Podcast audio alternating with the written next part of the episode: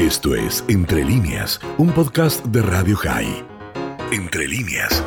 Productor teatral, uno de los más famosos de todos, con Carlos Rottenberg. Carlos, muy buenas noches. Leandro Gatilo, Laura Kerman y Alan Link lo saludan.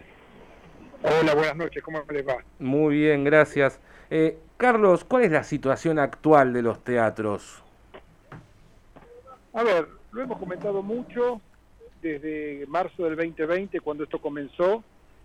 Eh, tenemos en la Asociación Argentina de Empresarios Teatrales y Musicales la consigna de defender el trabajo, pero priorizar la salud. Entonces, bajo este lema, nos movemos con un equilibrio bastante delicado desde el principio, incluso los ocho meses donde las salas de espectáculos del país estuvieron cerradas hasta el 13 de noviembre y donde se trabajó mucho en armar protocolos que entendemos, como me gusta decir a mí, que nadie puede asegurar nada, pero sí podemos minimizar los riesgos, ¿no? Y, me parece que, es oportuno marcar esto porque a mí no me gusta decir lo que comúnmente se dice, mi actividad es segura, porque todos decimos lo mismo, y mientras tanto tenemos una cantidad registrada de miles de infectados por día, ¿no es cierto?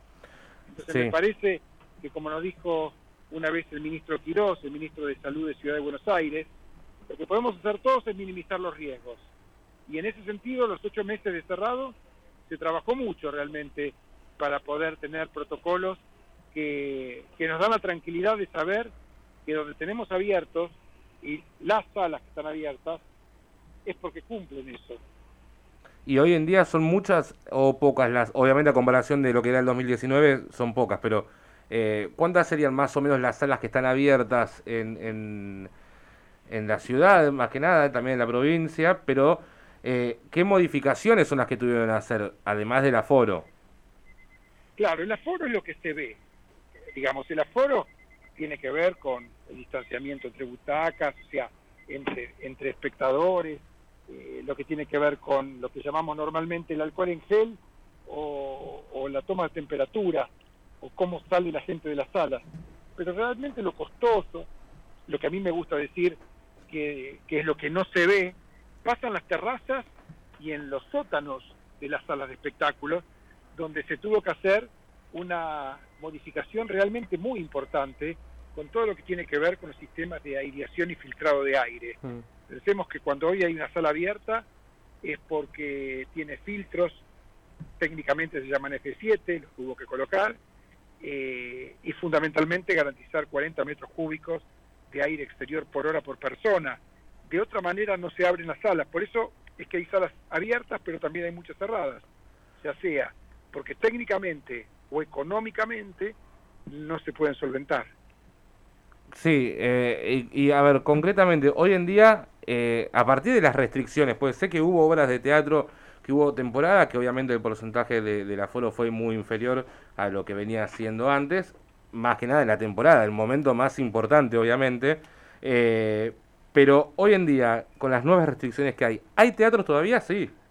No, no, ahora con el nuevo DNU. Nada, tampoco. Eh, el del viernes pasado, obviamente, hasta el día 30, no, porque depende en cada jurisdicción. En la jurisdicción de la AMBA está claramente, es una actividad que no tiene, no puede funcionar. Esto es el DNU último. O sea, sí vino funcionando desde el, desde el 13 de noviembre hasta el último jueves, inclusive, 15 de, abril, eh, y por lo menos en esta jurisdicción, ¿no? En la, de donde estamos hablando. Y eh, esto digo porque cada jurisdicción se mueve, depende cómo está la curva de la epidemia. ¿Y se pensó, por ejemplo, eh, llevar a lo mejor alguna función de acá, llevar al interior como alternativa? Hay alguna, hay algunas giras, pero son cosas digamos que se hacen de cualquier manera. Algunas giras se comenzó a hacer ah. antes de este nuevo, esta nueva reglamentación eh, y está dentro de lo que es lo, habitual en la actividad nuestra. Lo que pasa es que la actividad del espectáculo en vivo de teatro y música en el mundo es una de las de las que se llaman eh, más perjudicadas o más atravesadas por la pandemia. Yo el otro día, en medio de todo el, el perjuicio que significa desde lo laboral, para, para tantos decenas de miles de, componentes de la familia del espectáculo en vivo, pensaba, sin embargo, mirando el vaso, medio vaso lleno, que hace dos meses atrás los únicos países que tenían teatros abiertos éramos España y Argentina. Entonces, me parece que en ese sentido, como yo nunca dejé de estar comunicado como en las comunidades teatrales del mundo, pude ir viendo de alguna manera, orejeando cómo se iba, eh, cómo iban, eh, digamos, abriendo y cerrando. Por eso me sorprende un poco menos. Pensemos que a la derecha y a la izquierda de Argentina está Uruguay y Chile, donde en noviembre habían abierto las salas y ya llevan más de tres meses cerradas. Con esto quiero decir que entender, digamos, realmente eh, cómo cuesta, ¿no? Ese delicado equilibrio al que hacía referencia, porque hoy decía en un, en un reportaje por la mañana, me hace recordar aquello de la manta corta o la sábana corta, que cuando nos tapamos hasta los hombros nos destapamos los pies. Y, y bueno, y aquí tenemos un tema donde además del público, que es el que verdaderamente al que nos dirigimos, al que digamos el que tenemos que ganarle la confianza. Yo creo, estoy convencido que cuando se habla de aforos, el verdadero aforo no es el que dispone ni la autoridad, ni los empresarios, ni los artistas. En nuestro caso es el público, claro. el que en más o en menos se atreve o se anima a acercarse a la sala de espectáculos. Estamos en comunicación con Carlos Rottenberg, productor teatral. Carlos, ¿qué tal? Buenas noches. Laura Kerman les saluda y quería consultarle, ¿tienen algún tipo de subsidios, algún tipo de ayuda, así como está el IFE para los trabajadores que han quedado desocupados? ¿Hay algún tipo de ayuda que ha brindado o el gobierno de la Ciudad de Buenos Aires o el gobierno nacional hacia ustedes?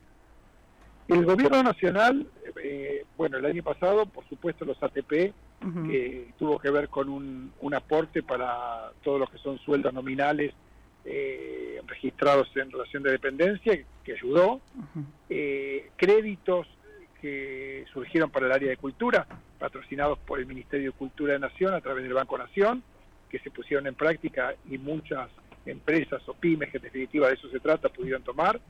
Ahora estamos hablando del repro, o sea, a ver, hay obviamente de parte del Estado parches, como lo ha hecho con otras actividades. Nada nada es comparable con el poder trabajar. No, Pero por otro lado, como, como digo siempre, quienes tuvimos eh, más cercanía eh, con algún caso o, en lo particular, yo siempre digo que yo veía el COVID de una manera hasta que tuve cuatro casos cercanos eh, que, terminaron en un en fallecimiento de personas. Entonces ahí empieza uno a, calibrar un poquito distinto cuando se trata de, de, digamos, de la necesidad por un lado que es real, real, y por otro lado eh, ser conscientes que estamos en una pandemia. Y Carlos, le hago la, la última porque en 2020 a mí personalmente me gusta mucho el teatro y tuve la posibilidad de ver algunas funciones por streaming.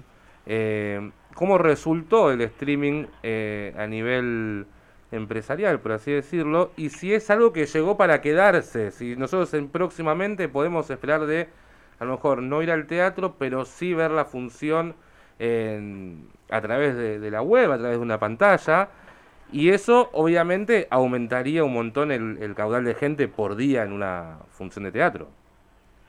Yo no soy un buen interlocutor para contestarle porque ni lo fabrico ni lo consumo, desde siempre para mí la actividad que hace 46 años desarrollo es el teatro. El teatro por definición es una actividad artesanal que se realiza en vivo, en la comunión entre artista y público, en un mismo momento y en un solo lugar.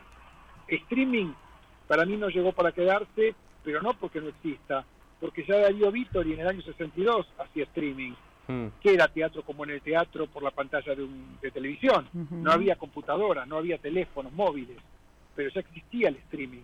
En todo caso, alguna gente puede, pudo consumirlo y puede seguir consumiéndolo, pero no soy el mejor para responder porque, le insisto, no solamente porque no participo desde el punto de vista empresarial, pero tampoco nunca tuve el interés, porque no, no me gusta, de sentarme a ver no solamente una película, perdón, una obra de teatro eh, por streaming, sino que tampoco soy de los que me interesa ver una película en mi casa. Soy en eso soy chapado de la antigua, se nota porque me gusta el cine en el cine y el teatro en el teatro.